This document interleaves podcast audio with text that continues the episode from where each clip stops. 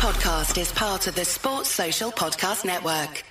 The Nat Coombe Show is brought to you in association with the Aer Lingus College Football Classic. The first chance to get tickets to see Northwestern versus Nebraska at the Aviva Stadium on Saturday the twenty-seventh of August twenty twenty-two is through their pre-sale on Friday the nineteenth of November. So visit college football island dot com to sign up now for exclusive access. That's college football island dot com. Head on over and sign up.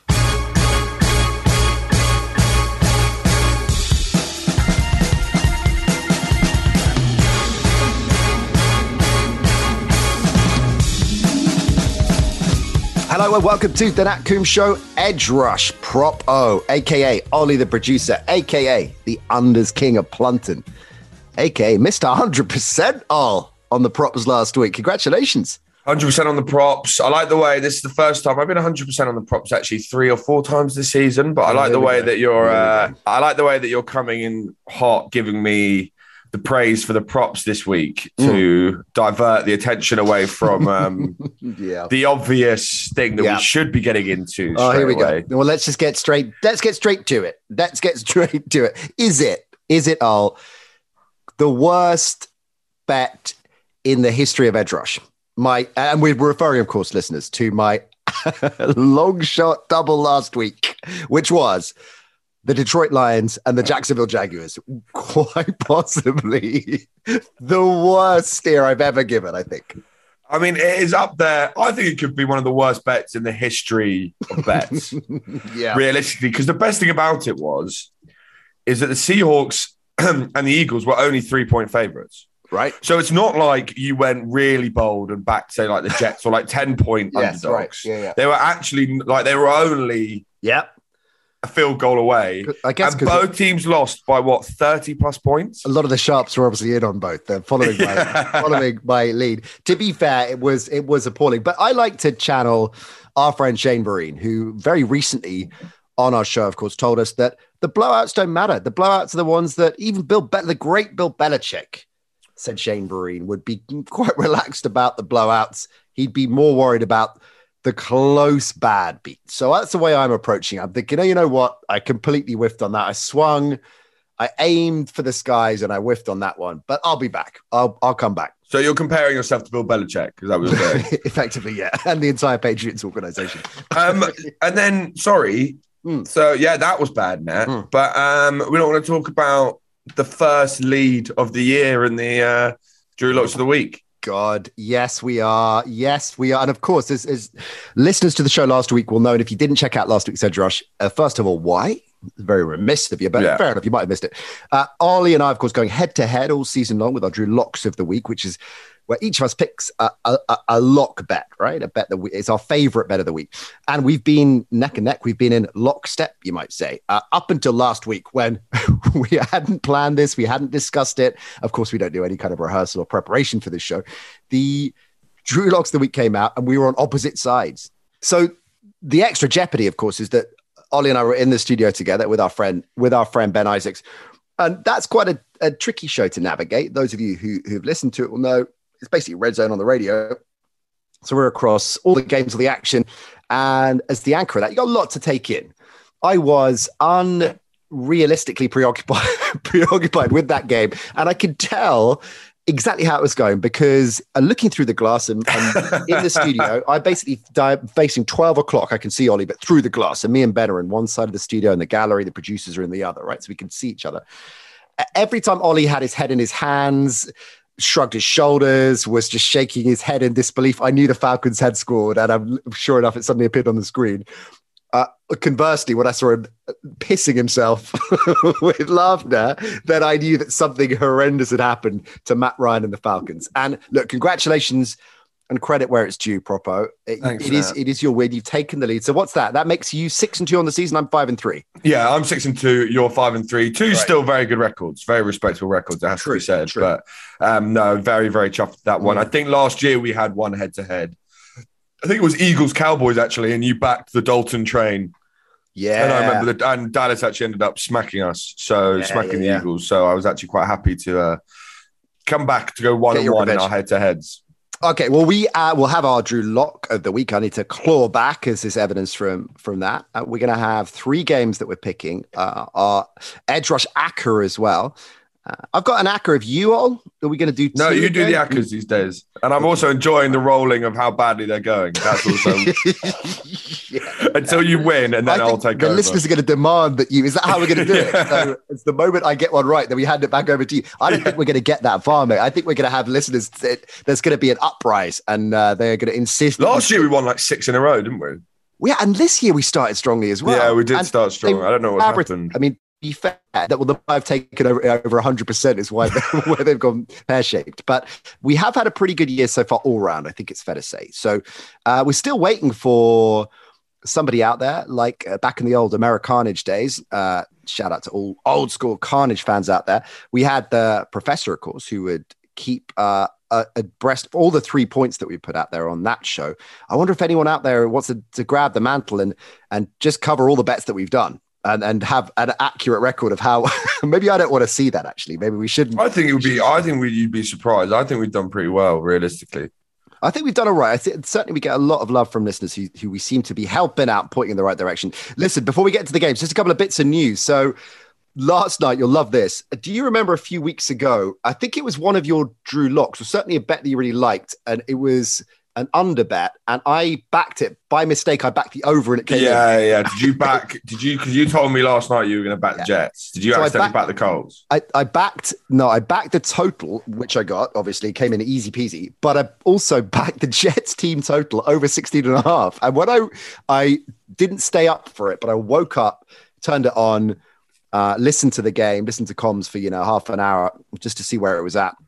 And then watched the extended highlights this morning. But when I listened to comms, I was like, oh, sorted. By this stage, it was the fourth quarter. It was Oh, the Jets had missed a two-point conversion. So they were still stuck on sixteen. And then, of course, they came in and sailed in the, in the fourth quarter. And I thought, happy days. And then I woke up this morning and thought, what? And realized I backed the under, not the over. No. So it is karma. It has leveled itself out. Why are you like, pressing the wrong buttons all the time? God knows. I'm just uh, doing it doing it in haste and uh, uh, far too far too quickly. But I think you certainly do it in the radio studio as well. You've definitely got to have an issue with you. What did I do the other day? Basically just broke the entire studio. Yeah, literally managed to break the entire... I pressed a button that I've never seen anyone else press in, in my entire life. It's like when I rocked up at the uh, Radio Row in Houston, I think it was, and within four to five minutes of being there, I had spilt coffee all over the TalkSport sound desk uh, on Radio Row. Much to the delight of uh, of Will and Ollie. Uh, yeah, I bet. I bet. You can imagine. Uh, so Monday night, fo- uh, Thursday night football, uh, the, the Colts are back and Carson Wentz is back and they're making the playoffs and all that. Uh, the Beckham situation is getting really interesting, isn't it? Because he's weird. Now- Weird. Not trained for a couple of days. Uh, around the N F L, very reliable uh, crew, of course, not least with uh, our friend Greg Rosenthal and, uh, and others in the thick of it. It's not just the pod, of course, it is is the the, the Around the N F L franchise. So a lot of uh, a lot of different writers and journos involved with that. But uh, as good as they get, they uh, pushed out. I think it was Garofalo pushed out. Uh, a, a source within inside the Browns locker room was laying into Beckham into saying he was aloof and disruptive, uh, words to that effect. I'm paraphrasing, but it's not looking good with it. His dad weighing in as well, of course, with the anti-Baker, uh, anti-Baker diatribe. So where's this going to, how's this going to play out? Do you think? Do you, that, is this the end of the road now? Do you think they're just going to try and uh, move on from Beckham and he plays no real part of the season? Or is there any way back, any kind of redemption and Beckham becomes the hero, the saving, the savior? It doesn't really look that way. I think what um, was definitely raised the alarm bells or was the most defining moment for me is when Baker Mayfield came out and said, when someone asked whether he'd accept an apology, he said, any kind of conversation would be good. Do you know what I mean? So it clearly right. means that there's been no communication between Odell and Baker Mayfield. And maybe that's yeah. been the problem mm-hmm. all along. Maybe mm-hmm. these two have just never seen eye to eye, and that's mm-hmm. why they haven't worked as a quarterback receiver duo. Mm-hmm. So, I mean, that's really never made that much sense to me, realistically. It's not, I don't think Odell Beckham has suddenly fallen off a cliff as a wide receiver, but it just clearly has never worked. between mm. Baker and Odell since they've been in the league together. Obviously, they've, he's had big games, but then players have always had big games. But to do, he hasn't done it to the consistent level that you would expect someone with the amount of talent that Odell has, especially considering of the college aspects, the fact that he went to college with Jarvis Landry. You yeah. thought those two would work really well together. It looked like such a promising matchup, and it just doesn't seem to have worked. I can't see this being repaired anytime soon. I think the fact that it's come out after the trade deadline as well, all of this stuff is just a bit of a nightmare. I mean, it happened just right. before, but obviously no one was going to make the move. The Browns probably thought as an organization, as we said on last week's show, Odell Beckham's trade value has never been lower, mm. but we were proven wrong, Nat, because this week, suddenly it's yeah, got lower. It's even more. I'm, I'm surprised that a team, the Chiefs potentially, didn't roll the dice and maybe even overpay for Beckham. I think he's he's the kind of player that it's it's probably worth that that kind of gamble, right? And even if you're, you know, the, the Browns are holding out for, uh, providing it's not ridiculous, but certainly based on what we've seen in terms of productivity from Beckham in, in recent seasons, a higher uh, a higher swag than than he's possibly worth right now. But he. Uh, well, maybe this is the problem. Do, we don't know whether Beckham is, has jumped the shark. I mean, maybe he's never going to be the, the player that he was back in the day. Maybe too much water uh, has gone under under the bridge there. Uh, Tyron, you think there was too much pressure on him after you called him your comeback player of the year? one hundred percent. Hey, I st- I'm still hanging on to that. Hey, Beckham, Beckham has a big second half of the season. I mean, it's got America's game written all over it. Yeah, it does. Can you have a really second does. half of the season comeback player of the year? Can you have that? Should we have that award instead? Well, definitely. I mean, if Beckham balls in the second half of the season, if, he's if, not going to ball in the second if, half of the season. He's got his dad coming out and calling out his quarterback. This is the picture I'm seeing. I'm seeing Baker and Beckham in L A hugging as the glitter's coming down. No chance. And just pointing no each chance. other. They're doing the classic you, you know, you pointing. That's what's happening after Beckham's gone off for uh, one hundred eighty-four yards and two touchdowns. Just out of question, just out of uh, wonder, Nat, what, how would you react if my dad on Twitter went on and slated you for not letting me talk enough on this show? I, it's more like I think my dad would be piling it on. that's, what it, that's what it's more like. You never let M- Mike. You just never answer the right questions, questions you want to answer. Uh, I love it. Right, let's get down to business. Uh, yes, uh, you must be happy about that. Of course, that that uh, Beckham situation and the dysfunction once again surrounding the Browns, given it's the Battle of Ohio. That isn't one of the games we are uh, getting into, but I know you will be uh, looking. Ben at Ben Isaacs picked the Bengals though, which is good news for me. Yeah, well, hey, I'm a little bit more apprehensive, but we'll leave oh yeah, there. I'm I'm fairly I'm fairly com- comfortable yeah. on, on the Bengals as well. Baltimore, Minnesota is where we're going to go first, right? So, yes. The the Ravens looking to uh, bounce back, of course. It's very much the theme for, for much of this season that even the top, top teams have had their nose bloodied, it seems, at some stage. The Packers, of course, back in uh, back in week one, and we wrote them off. The, the Titans pre-Henry, the, the Chiefs every week, it seems, right now. Uh, and Baltimore and Cincy, indeed, you know, similarly. Uh, the teams that we're looking at as contenders have not had it entirely plain sailing. But this is a good spot to to bounce back, I think, uh, against Minnesota, not least because uh, Danielle Hunter out for the season. Yeah. Key part of that Minnesota D, which is fast improving and was has been very prominent, certainly in terms of pressure, second in the league in, in total sacks, uh, topping the league in terms of sacks per game. Pat P's out too, uh, you know, so there are, there are key pieces out of the D. And offensively, and this is a great point made uh, by Bill Barnwell over on uh, E S P N, the brilliant Bill Barnwell. Kirk Cousins averaging uh, five point two yards per pass attempt against the Cowboys, mm. which is by far the worst mark of the week in, in the league. So offensively, I think it's fair to say uh, they are uh, fits and starts at best. The flip side of this is the D, is the Baltimore D, right? Because, and this is another point Barnwell made, looking and deep diving a bit more into the Ravens' performance, because we know what they're capable of offensively, and we talk a lot about that on this show. They're ranking twentieth in defensive D V O A, right? This is through the first seven games of the season, which is okay, but it's not, you would think, necessarily championship worthy defense. And I wonder whether we slightly inflate the the Baltimore D. I know Patrick Queen's been balling. I know they are uh, they are capable of impressive performances, but do we overhyped them a little bit because of reputation, because the last two decades, this is a team that has always been about a great D, and uh, we're maybe overlooking the fact that this incarnation isn't where it needs to be. I think to me, what you can't ever argue against is great coaching. Mm. And I think I think it was, I think I read the same article, and it said that, I mean, Baltimore has allowed three four hundred-yard passes in seven games this season. Mm-hmm. And I think they allowed just three four hundred-plus-yard passing games in the previous five seasons combined. Right. So I just don't see this being something that re- remains. I don't see this being consistent. And I think this is always something that's going to trend in the right direction as the season goes on. I am a massive fan of this Baltimore Ravens team. I think I think they're my probably my number one team in the A F C. Mm-hmm. Um, I do think this defense is a little bit of a problem, but I almost see it as a replica of what we've seen with the Chiefs defenses mm-hmm. over the past couple of seasons, where they start out bad, but because of their, their offense, they get bailed out quite a lot of the times, and it doesn't get the light doesn't get shined upon them. But it means that they're going to have to continue to develop, continue to get better. They're banged up, obviously. They really struggled at the start of the season because pretty much their whole secondary went out. They're going to get fitter and fitter as the season gets on, goes longer. And the one thing that they have done against the likes of Joe Burrow and the likes of Patrick Mahomes was they were blitzing non-stop, and that's all they do, and those were quarterbacks who did very well against the blitz.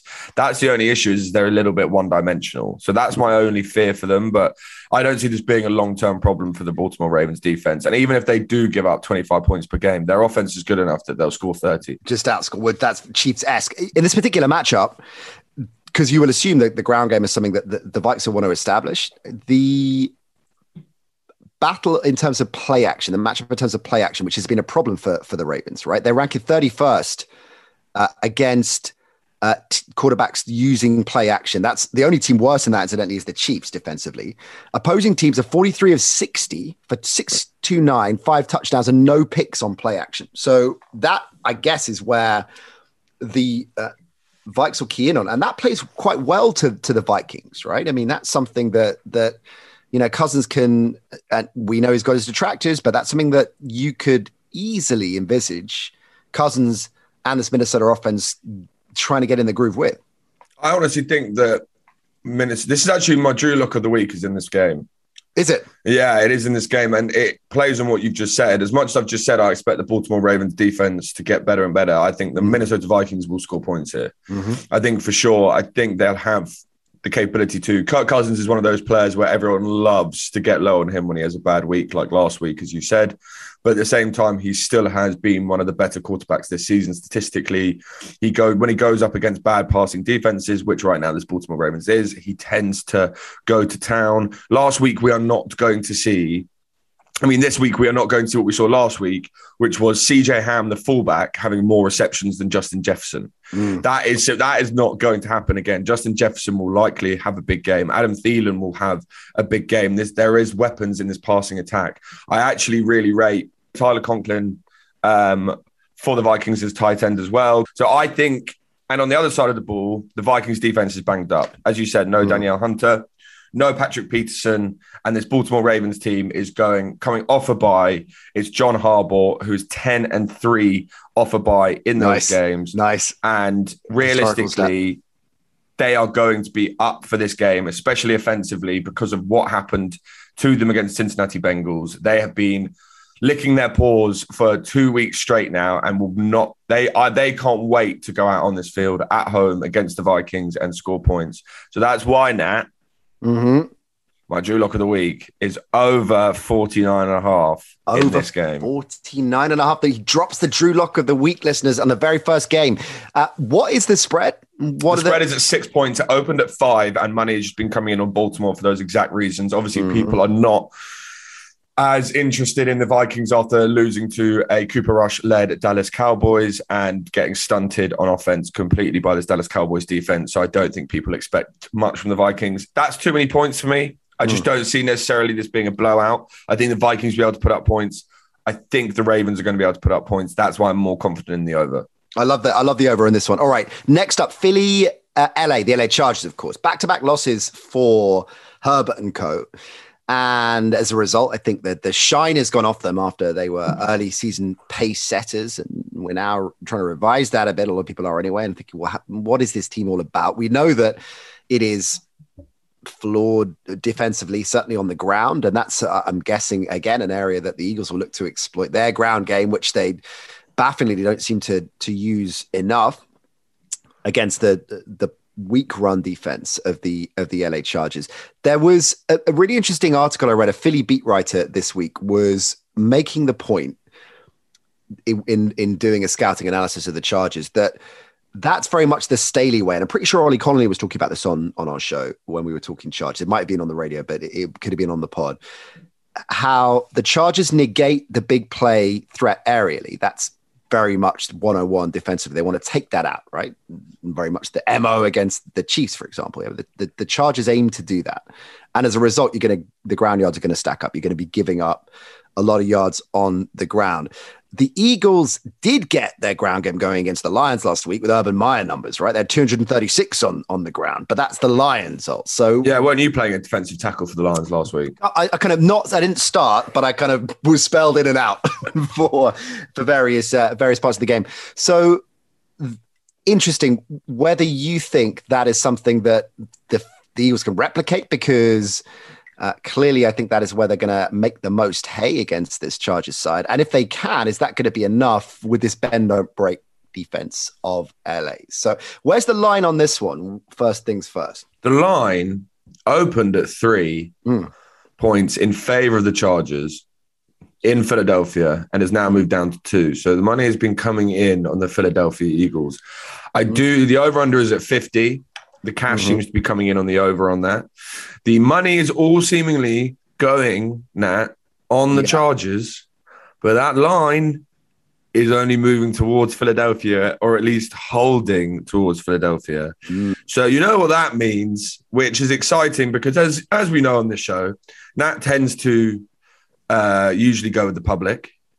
yes, I, but I think that's unfair. It's become a narrative in recent weeks, but it's been a narrative that's worked all season. It's been one of the best seasons for the public in in memory. There you go. But um, the sharps seemingly, um, I tend to try and follow the sharps a little bit, and that hasn't always gone to plan.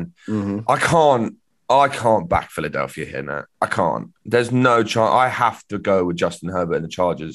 I think no matter how bad they are at running the ball. Uh, sorry, stopping the run. Realistically, Justin Herbert and Brandon Staley, I will take every day of the week against Nick Sirianni and Jalen Hurts. I have to. I think that the Chargers are banged up. Their, their secondary is banged up. They don't have Asante Samuel or Davis. They might play, but it doesn't look that promising, which I think is going to be a problem. They obviously can't stop the run. I don't think the Eagles actually have a great... They only seem to be able to run well when they're leading. And when they can kind of dominate the ball, which I just don't mm. see them being able to do here. But the Eagles can't really stop the run themselves.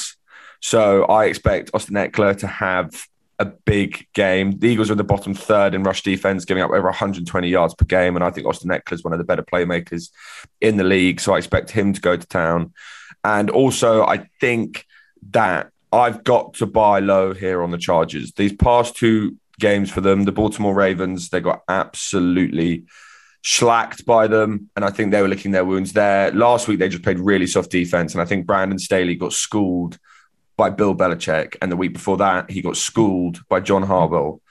He's not going to get schooled by Nick Sirianni now. Mm-hmm. They are two rookie head coaches, and I will back Brandon Staley and what I've seen from him this season over what I've seen from Nick Sirianni every single day of the week. Yeah, it, it's compelling enough, and I do... I, I think that there is, I mentioned it in the intro, right? This overreaction narrative that let's all write the Chargers off now. Just on the on the ground game of the Eagles quickly, because I was, as you were talking, I was looking at the past. Wasn't listening. Wasn't listening at all. Rarely do to you, to be frank. Uh, until you actually get to the get to the pick, and then I write that down furiously and type it into my phone and get it wrong. I yeah, put, put the wrong one on. You put the wrong one on. The I was actually just wanted correction and clarification. The oh, they're obviously balancing things up a little bit. It's a fifty-six point five percent passing, uh, looking at pass versus rush plays. And so the, you know, the Eagles are kind of in the middle of the pack. They're certainly not huge transgressors in terms of... Um, not having Sanders is a big loss, though. Yeah, well, that's what I was getting at, really, because Boston Scott obviously made Uh, a lot uh, of people take notice against Detroit, but we can't, you know, we can't base no. uh, base this on Detroit. I'm trying to work out kind of where Boston Scott is at, really. Uh, uh, but I get, yeah, I think it is. I'm very comfortable with L A in this game as well. In this spot, I'm not buying the Eagles. I haven't done all season. I think they are.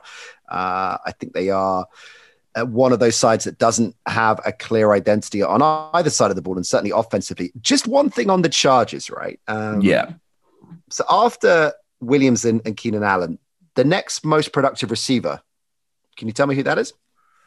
Is it Donald Parham? It isn't. It is Jalen Guyton, ten catches for one hundred thirty-nine yards. So yeah, that's not good. A huge amount of strength and depth. I know this is offset, of course, by the Eckler factor, who is having an extraordinary season.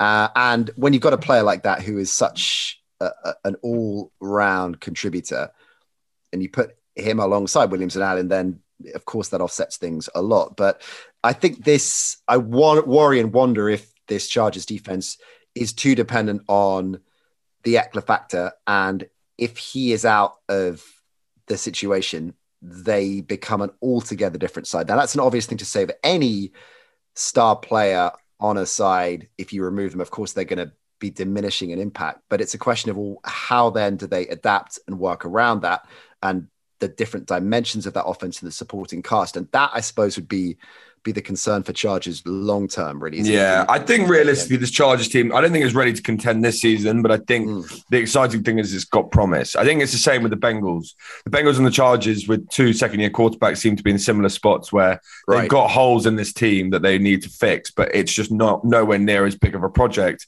as it was, say, last year. They seem to have gone, they are trending in the right direction. My mm. funny thing about the Chargers is that it's been one of the most consistent narratives all season, or it's one of the points that everyone loves to make, is that they've built a team to stop the Chiefs. Yeah. Because built around that idea that they're going to play the Chiefs three times every single year, including the playoffs.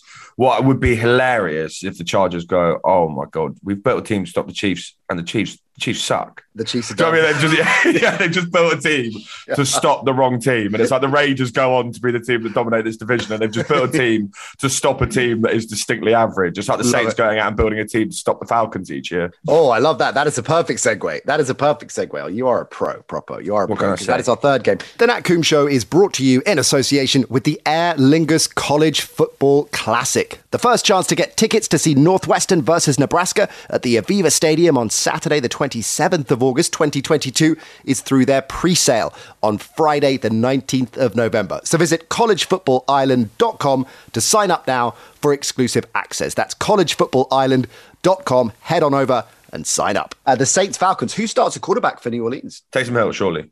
Do you know what I think? I don't think. I, don't think I, I think so, but I'm not sure. I'm not sure it's necessarily the right call as well, though. I don't know. I think it's risky. I think it's risky because, of course, what he gives on the ground and the explosive plays that he can give. I don't know. Simeon, I don't know if he's an un- underrated play. He might be the safer pair of hands right now. Uh, I mean, I'll probably use both this week. Well, yeah, Carson thought that on, on our show, actually. But but again, I don't know if if there is, because Hill's coming back from concussion protocol, right? So yeah. I wonder whether Simeon gets the nod this weekend and they just start to build and around Hill for the for the rest of the season. Michael Thomas, of course, out, done and dusted for the, the season. That's that's been officially confirmed as well.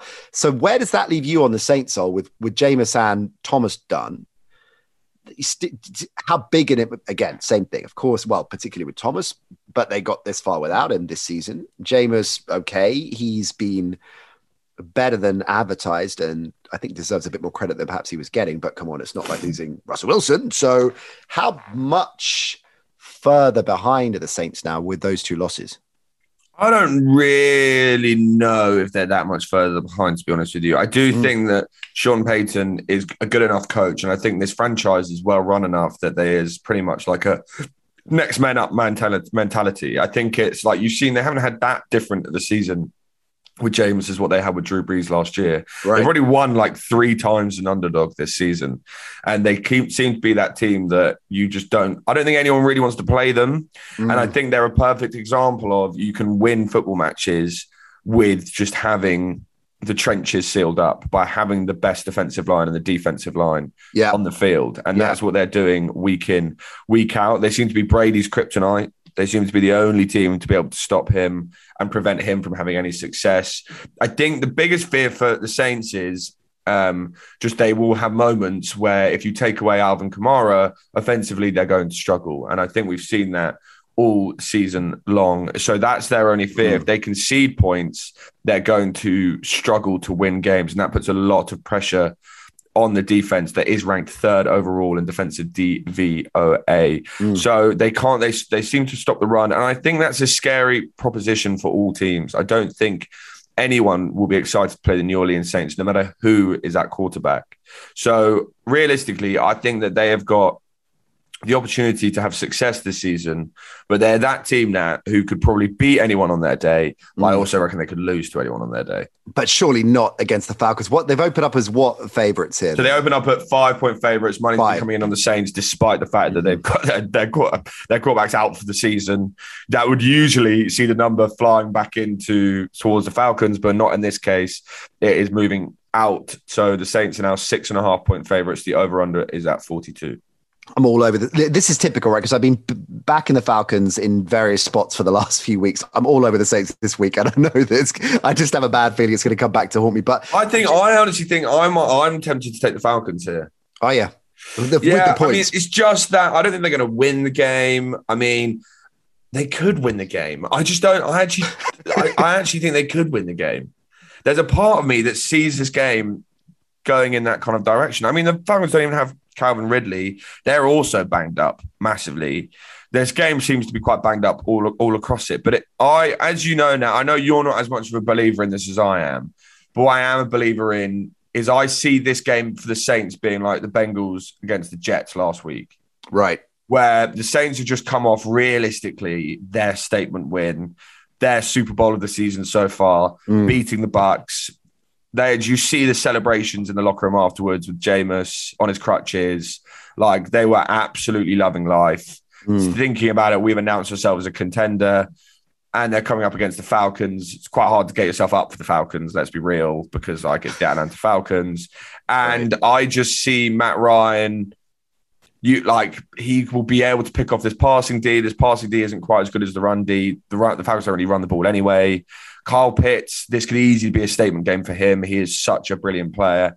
If the if the Saints manage to take him away, then I think the Saints win this easily. But if they mm. if Kyle Pitts can get going, which I think he probably can, then I think the Falcons might cause some problems. Six and a half points, quite a lot of points, but I'm going to tease up seven. I like, yeah, the magic line seven. I like the I like the logic. I still, I, th- I think if they go Simeon with Taysom Hill in trickery gadget mode, I I, I like the Saints for the reasons you eloquently described, the the balance in, in key units in the team, the Peyton factor. You talked about that a lot this season. You just look at the versatility, the variation. This kind of goes back to my point to a degree about the Chargers, right? That the Saints are a good example of a team that you feel with that playbook, with yeah. that offensive prowess, that they can make a lot of noise in, in different kinds of ways with a cast of characters that isn't necessarily, uh, you know, headline act household names, right? So, and, and Peyton's been doing that all season long, right? With an indifferent quarterback. And I mean that, you know, respectfully to Winston in the sense that, you know, compared to, we're talking about them as a serious contender, and Winston clearly is one of the weakest quarterbacks out of the serious contenders, right? So I, I think Simeon's a safe play. I really do. I think, I think he is, Uh, underrated. I think he's a smart player. He's proved that before. I think he's the prototypical solid backup play. You know, he will come mm-hmm. in, not screw it up, hold things down, which is exactly what you want to do. I think he understands the offense. I think he's an intelligent quarterback, uh, and wheel in Hill for that X factor, which is going to put uh, this Falcons D, which as we know is not exactly deep and resplendent with talent, no. uh, on its heels. Yeah, I, I like the Saints in this spot a lot, up to seven. I'm not, I wouldn't go, you know, when you hit that line, no, start to start to waver a little bit. All right, we have got to roll through your prop bets of the week. one hundred percent record last week, Carl. What do you got this time around? Probably zero percent record. Mm-hmm. Yeah, most likely. Um, no, I'm confident. I, I mean, I have, I have to say, I think that I've got eleven out of the last twelve. Oh, just stop bragging and tell us what you're thinking. ah, there we go. That was the nibble I was waiting I, for. I think. I'll just stop I it. Think I've got eleven out yeah, of the last twelve. Well, I'm rolling that. I don't think there's that. many people with records like that. in the world right now, let alone. I, what I want to do is show. We've got to get you to Vegas, and there must be some kind of super pick'em expert prop. The prop, maybe it's like the kind of global, the prop World Cup. Yeah, I'd love to. The prop World Cup, I'd love to see what I do under pressure as well. Under I that amount it. Of pressure. Would I would I be able to handle it? I reckon so. You panic. You know, so I know, do you know what I'd wear now? I was at a wedding yesterday mm. and I ended up getting taken the mick out of a lot of because I was a wearing a grey pinstripe shoot, uh, suit yeah. with a purple shirt. Oh, nice. I got told I got told that I looked like um, a dodgy car dealer. Yeah. I got yeah. told that yeah. um, I looked like the one which I thought was a compliment, which turned out not to be, was they were like, you look like a rock star. Mm. Who hasn't? Who looks like he hasn't slept and is in the same suit that he wore the last night? That's probably that is a compliment. I take that as a compliment. They, uh, much they, more so than a, yeah, shady car. More dealer. Than a dodgy car dealer. Strip club owner in Reno, I think. Yeah, that exactly. Kind of- that was the kind of vibe it was. But at the same time, that is an outfit that I think you can pull out in Vegas, especially mm. at the Prop World Cup. I would love to pull out. Definitely, then. I think you have to wear that. I think you have, have to go bold. That. But going getting down to business, we've yeah. already mentioned it. Interestingly, mm-hmm. I've gone Mike Williams over fifty-five and a half receiving yards. Mm. Buy low, sell high, Nat. You know I love that. Mike love Williams it. has struggled in the last two games, only two receptions. But funnily enough, those two games have been struggles for this offense completely. So I don't think the league has suddenly worked him out. I just think that the Chargers went up against two of the best defensive coaches the league has ever seen. He may be getting more attention because of how great he started the year, but Keenan Allen went off last week against the Patriots, so the Eagles are going to have to be preoccupied with Allen. Mm-hmm. Philadelphia has allowed deep threat wide receivers like Tyreek Hill and Antonio Brown to go off for huge games, so I expect Mike Williams to do the same. His biggest strength is getting open deep over the middle of the field, and that's the one thing the Eagles can't stop. This number is way too low for Mike Williams. I expect him to go over fifty-five and a half yards. Do you know what I think is going to happen? I think Jalen Guyton's going to have one hundred seventy-four yards. Yeah, well, after we just rinsed him, yeah, he probably will. Jalen's going to go off. one hundred percent. This one, you're like, Nat. Myles yep. Gaskin over seventy-six and a half rushing and receiving yards. Love Houston that. Allow one hundred forty-eight yards per game on the ground this season. Even worse, in the last three games, they have averaged allowing one hundred seventy yards. That's why give me this number every day long and add the receiving yards on there anyway. I don't even know if you're going to need them. Mm. But Gaskin has had two plus receptions in the last three games, and he has the capability to go for a big gain as well. So I love this number, especially with Tua at quarterback with motivation. And the last one, we've also said it. I literally said it about five minutes ago. Kyle Pitts over sixty-four and a half receiving yards now. Everyone was made aware of how great the, Super, the Saints defense was last week, stopping Tom Brady. This is going to be, they don't care about going up against Matt Ryan. They don't care. They don't care as much. They're not getting up for it. And I know you're like, that is ridiculous. These guys are paid stupid amounts of money to do it. But I just think that the Saints will be able to win this game without having to dominate the Falcons. And they know that. And the, the one person who will have a lot of motivation going into this game is Kyle Pitts, because it's a divisional rival. He will want to flex on them. And I think that he is top five best receiving tight ends in this league, and I think he's going to continue to prove that week on week on week. He's averaging sixty-nine yards per game. This passing D allows two hundred sixty-five yards per game. Kyle Pitts goes over sixty-four and a half yards, especially because they don't have Calvin Ridley. So Kyle Pitts becomes the number one option for Matt Ryan. Yeah, the Ridley factor is is is critical there. And look, you know, I'm on the on the Kyle Pitts bandwagon. I think I called him... I think I called London as the breakout. What did they call it? The, break, the breakout game for Kyle Pitts after everyone had said, oh, what's wrong with Kyle Pitts? You know, of course they did, because he wasn't lights out after three games or whatever it was in the N F L. So loving that. Great stuff, Al. I th- I'm very, uh, I think you should feel very confident about those three picks. I like them a lot. Oh, thank you. I um, appreciate that. I might sneak a bit of, bit of uh, uh, wedge on Guyton though. Just, yeah, just yeah, you might as well. Whatever his over under is, I'm going to take it. Right. Our Drew Locks of the week. You've given us yours, of course, which is the over in the Saints. Over forty-nine and a half. Over forty-nine and a half in the uh, Vikings Saints game.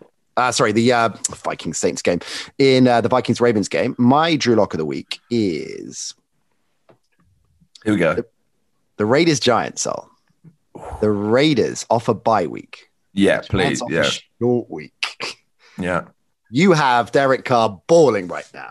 There are only two quarterbacks in the N F L with more big time throws, trademark P F F, Kyler Murray and Tom Brady. Hey, Tom Brady's deep ball's gone, right? That's what that's what we were told for weeks and weeks and weeks last season. But Derek Carr, yeah, he's adequate, average, mediocre. He's balling. Derek Carr has to be, I feel, that kind of fourth or fifth seed in the M V P conversation. Carr is balling. Credit to him. It is an incredibly emotional week once again for the Raiders. I've loved, by the way, Carr coming out and saying what he said and coming out and saying, Ruggs is going to need people right now, and I want to know I'm there for him. Huge amount of respect for that. Uh, the more I see of Derek Carr, the more he's becoming one of my favorite players in the N F L. And I think, as you know, because I've been talking about it a lot on the show, I think the Raiders are legit. The Giants, I mean, they're just in disarray, banged up central. Have you seen this fake COVID test situation they've been dealing with? Um. So irregularities with the rapid COVID tests have meant that loads of false positives have been flying around. So Saquon was one of them. Uh, Joe Judge said there were a combination of coaches, players, totally disrupting training. Uh, you look at their injury report, almost all of their key protagonists offensively are uh, in danger as a risk of uh, whether they're going to start or not. I know that people are saying, well, uh, defense is balling for Judge. And come on, the the line, I've seen it flip between two and a half and three for the Raiders. I'd be happy at three, even though I know there's a fundamental distinction there. It's one hundred percent at two and a half, but I would take the Raiders minus three. That's my Drew Lock of the week. Why do you think it's so low, that number? I, I don't know. I think it's, I mean, I was look. is it is it the Ruggs factor? Is it the, the trap game? I don't know. But I, I Ray Raiders all day long in this one. Makes no sense to me. It really makes no sense to me why that number's so low. I think it should be at least five and a half, six. Did it feels like, you know how like the bookies are consistently overestimating the Kansas City Chiefs and how they consistently underestimate the Raiders. And under it feels like they're doing the exact same thing with the Raiders. It feels like you can yeah. continuously get value on the Raiders and continuously yeah. get value going against the Chiefs. No, I mean, I can't. You can't argue with that pick now. You can't even. I, I couldn't make a single case for you as to why the Giants should cover that number. But now this league's weird. yeah, yeah well, it is. This is the thing. You have weird. so much logic, and and yet, uh, and that you know, the number is is a great point to emphasize. All you know, we've got to look at numbers very much and. Uh, and I saw it at two and a half. I know it's moved to three in, in certain books, but I, I would be comfortable with three as well. I mean, I think they, I, I, I do feel they win this comfortably. Um, I don't know. Maybe it's the Ruggs factor. They just think, well, you know, but it was, it was that, it was the line before the Ruggs news came out. That was oh, the line. Was it? Oh, interesting. Yeah. Okay. Well, it's so it was it. So that, I mean, the Ruggs factor hasn't even moved the line. Yeah, yeah, yeah. Okay. Well, I, I don't know. I think it, I think people just think they're brittle and they're emperor's new clothes, and you know they'll fall. They'll fall uh, at some point soon. They'll get found out at some point soon, but mm, I'm not so sure. Here's all right. the moment we've all been waiting for. Here's okay. the, here, here it is. The, the under pressure acca. He needs yeah. to deliver. You know me, Ollie. I thrive under pressure. So yeah. I'm going Ravens over Vikes. Yep, nice. Like Straight it. Straight up. The Rams over the Titans. Yeah. They're not going to compensate no. for uh, for Henry anywhere close. And I, it disappoints me to say that because I really love Tannehill. I love Vrabel. I like the Titans to still make the playoffs, and uh, I think A P could do a job, but come on, not in that spot. The Rams over the Titans. Here's the kicker. I'm taking the Pats. Really? Over Carolina. The Pats over Carolina. You're going, I am doubling down against Carolina once uh, again. Doubling down against Carolina, doubling down on the Pats.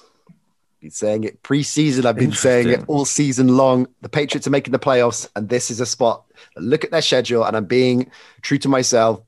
I looked at that magic ten game number and feel that the Patriots could make that a couple of weeks back. This was a game I picked as a win, so why would I default? Nothing I've seen is deterring me from that. Quite the opposite, in fact. So, uh, you know, the Darnold factor, Belichick's going to mess him up. I like the offense. It's it's so attritional and so retro leaning, this Patriots offense. I love the fact it is so unashamedly seventeen years out of date. And week on, week on, week on. I know Mac missed passes last week and everything else, but he's getting more comfortable. They're getting better. They're finding their identity. I, and defensively, they are just going to have far too much for, for the Cards. It's not, it's going to be dry and certainly not a thriller, but I like I like the Pats. You're skeptical yep. about that, are you? The Pats pick? No, I'm. I, to be honest with you, I actually didn't really look today. I didn't. I think the line is spot on there at plus three and a half for Carolina. Mm-hmm. The over-under is interesting. All the cash is coming in on the over. Mm. Um, but the tickets coming in on the under. Mm-hmm. I, I honestly just haven't really even considered that game. I thought it was quite a sort of a, a failing. But from a money line perspective, yeah, you've yeah. got to take the Patriots one hundred percent. It wasn't exactly like an incredible victory by the Panthers against the Falcons. Right. They still made a lot of mistakes. And right. what Belichick will do is take away what the Panthers utilised last week, which was Darnold running the ball. Mm. And like yeah, as, soon yeah, as, yeah, right. as soon as Belichick takes that away, then I don't think the Panthers have much to go with whatsoever because Darnold can't seem to throw it at the minute. So, yeah. Nat, Ravens, Pats, Rams. You have my full support. Love that. So when that fails to come in, please clip that up and play that. Um, yeah, no, you have my full support. Yeah, yeah. But I, at the same time, I take no responsibility. Yeah, well, fair enough. Yeah, fair enough. Because that wasn't my idea. Brilliant. There we go. Done and dusted. Uh, another Edge Rush in the bag. Still no Edge Rush theme. We have got one for college days. We dropped that this week. Uh, so you've been concentrating on that, but not on Edge Rush. Disappointingly. Well, that's because Ben Isaacs, because I, I edit the podcast, obviously, and Ben Isaacs was just getting so lippy about it, asked me what I was doing, and I was like, you know what, fine. Whereas like, I'm, not, I'm not pushing I'm not pushing myself that hard to get an Edge Rush. Also, these things mm. take time. You need to find the right one. Yeah, fair. That's fair. Uh, Isaac's fast becoming the Odell Beckham of the of the show. Yeah, he very much is. He very much is. It's all going to his head, all the stardom, or everyone just praising oh, him all the time. It's oh, just... we love college days. Oh, Ben's brilliant. Yeah, yeah, yeah. It's just oh, come off, come off it, Ben. Uh, the uh, latest College Days is out, and it's a goodie, actually, to be fair to, to Ben. Some brilliant no, stuff. No, it is very good. T M U, the College Football one oh one. We uh, have a rookie watch on there as well. We're looking... Uh, who do we look at rookie watch this week? Oh, God, I can't even remember. It's been one of those weeks where we've had... Anyway, it's a good rookie watch. I Sounds it. That much. Sounds yeah, it. Hey, hey, you edited it, mate. I remember either. Uh, we are uh, looking at running backs in the draft class, and... the key college games of the weekend. So it's a very N F L focused the uh, college uh, college day show. So you might think, well, I don't really, you're not really into college, don't really follow it. A, you should be, but even if you're not, you get a lot of N F L juice from it as well. So go check that out. I'm Mike. It is a regular uh, review slot. Looking back at the weekend, always he's a fan favorite, isn't he? I'm Mike, and that is always uh, a good uh, show. And uh, our preview show as well. A number of games we didn't. Uh, obviously tackle on Edge Rush. That's out too with me and Ben. So all of this will get you set for week nine in the N F L. We're back next week with I and Mike on Monday, and then guest to be seen, right? We're going to drop a college days, of course, an Edge Rush, but we haven't worked out who's uh, who's going to be our special guest next week. So we better get busy with that all. Oh uh, yeah, yeah. We'll, we'll surprise people. Yeah, okay. I like. Can, that. Who knows what can happen? Who the uh, limitless possibilities is what you're trying to say. Uh, brilliant stuff, Ollie. Uh, great work. Good luck with your prop bets. If you're going to have a wager this weekend, be sensible, be careful, and best of luck. Godspeed. We will see you next time. Bye for now.